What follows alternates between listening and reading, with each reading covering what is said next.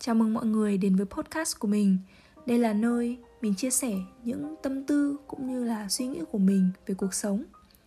Những gì mà mình kể không phải là kỳ tích đặc biệt, mà chỉ đơn giản là những mẩu chuyện ngẫu hứng bình thường xảy ra xung quanh mình thôi.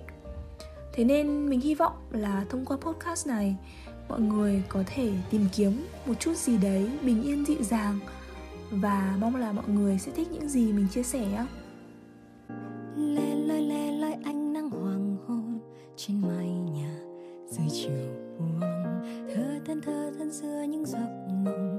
Giấc ngủ hoài cất vào lòng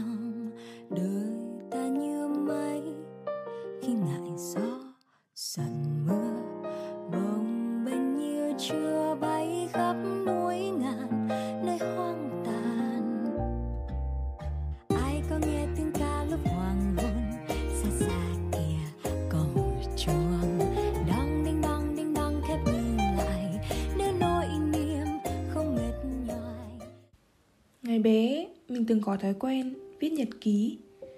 Hồi đó, mình nghĩ là nếu mỗi ngày chỉ cần viết một chút xíu thôi thì sau này khi lớn lên, mình lại giữ lại được cả một bầu trời đầy ắp những kỷ niệm.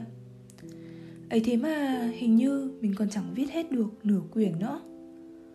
Mình là một đứa cực kỳ thích lưu giữ đồ vật, những thứ có ý nghĩa đặc biệt thì mình luôn cho hết vào một cái hộp nhỏ mà mình gọi nó là kho báu tí hon riêng của mình. Sau này, qua từng năm, thì cái hộp nhỏ siêu xíu ấy, mình đã thay bằng hộp sắt đựng kẹo, rồi thì là hộp bánh trung thu. Mình vẫn nhớ là hồi ấy mình cứ hay thẩn thơ giữ lại mấy cái vỏ hộp, rồi lại sắp xếp nhồi nhét đủ thứ vào trong. Sau vài lần chuyển nhà, thì đến giờ mình chỉ còn lại một chiếc hộp kỷ niệm duy nhất vẫn là chiếc hộp sắt đựng bánh, đủ màu sắc.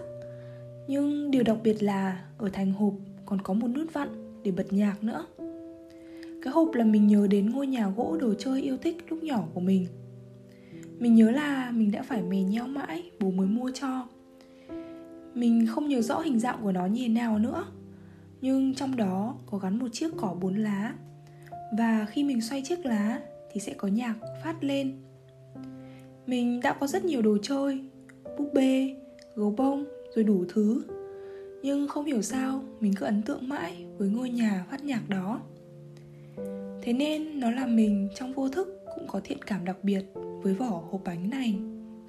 Trong hộp vẫn còn vô số thứ. Mình giữ lại cả chiếc lắc chân hồi nhỏ, cả cái móc chìa khóa, thiệp sinh nhật và nhiều những thứ khác nữa. Có điều mình tiếc là tìm mãi cũng không còn cuốn nhật ký hồi đó nữa.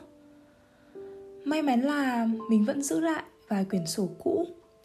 Mỗi lần mở ra, không hiểu sao mà tim mình cứ đập rộn ràng.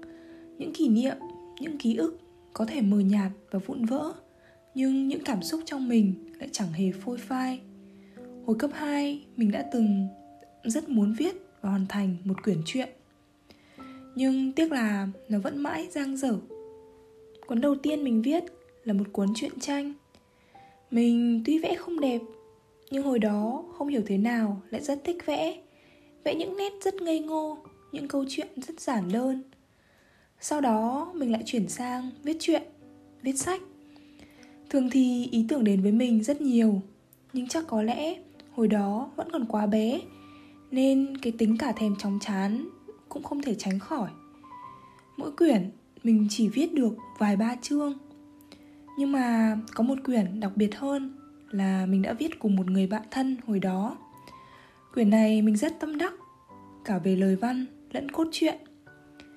Sau này mình còn thắc mắc, không hiểu sao mình đã có thể có được những suy nghĩ chững chạc như thế khi mới chỉ học lớp 8 dù quyển này cuối cùng cũng chẳng đi đến đâu, nhưng mình vẫn nhớ rõ từng chi tiết và cả những diễn biến cho đến phần kết thúc mà hồi đó mình đã lên ý tưởng.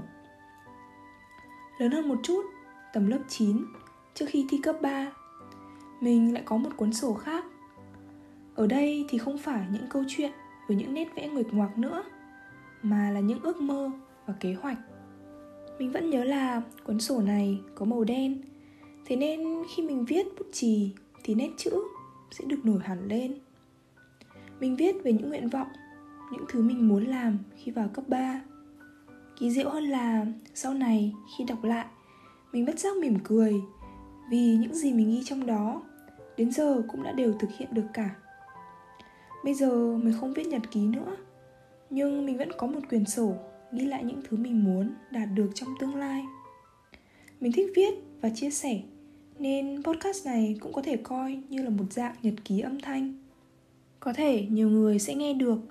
Và dù rằng chúng mình chỉ là những người xa lạ, nhưng biết đâu, qua những mẩu chuyện của mình, mọi người lại có thể phần nào thấy góc nhỏ cuộc sống của chính mình thì sao? Và hiện giờ mình chẳng có gì ngoài một trái tim đầy nhiệt huyết và sự liều lĩnh của tuổi trẻ. Còn mọi người thì sao? Ngay lúc này, mọi người đang sống với vai trò như thế nào? Hồi bé, mình từng nghĩ là kỷ niệm chỉ được giữ lại khi mình giấu chúng qua những nét chữ. Nhưng mà khi lớn rồi thì mình mới nhận ra là những ký ức ấy vẫn tồn tại, vẹn nguyên ở trong suy nghĩ và tiềm thức của mình. Vốn dĩ mình chẳng cần đi đâu xa để có thể tìm kiếm những kỷ niệm xưa. Vì cuốn nhật ký hành trình này, mình vẫn luôn lưu trữ ở trong một ngăn đặc biệt của trái tim. Vậy thôi, mình là linh. Cảm ơn mọi người đã lắng nghe. Chúc mọi người có một ngày thật vui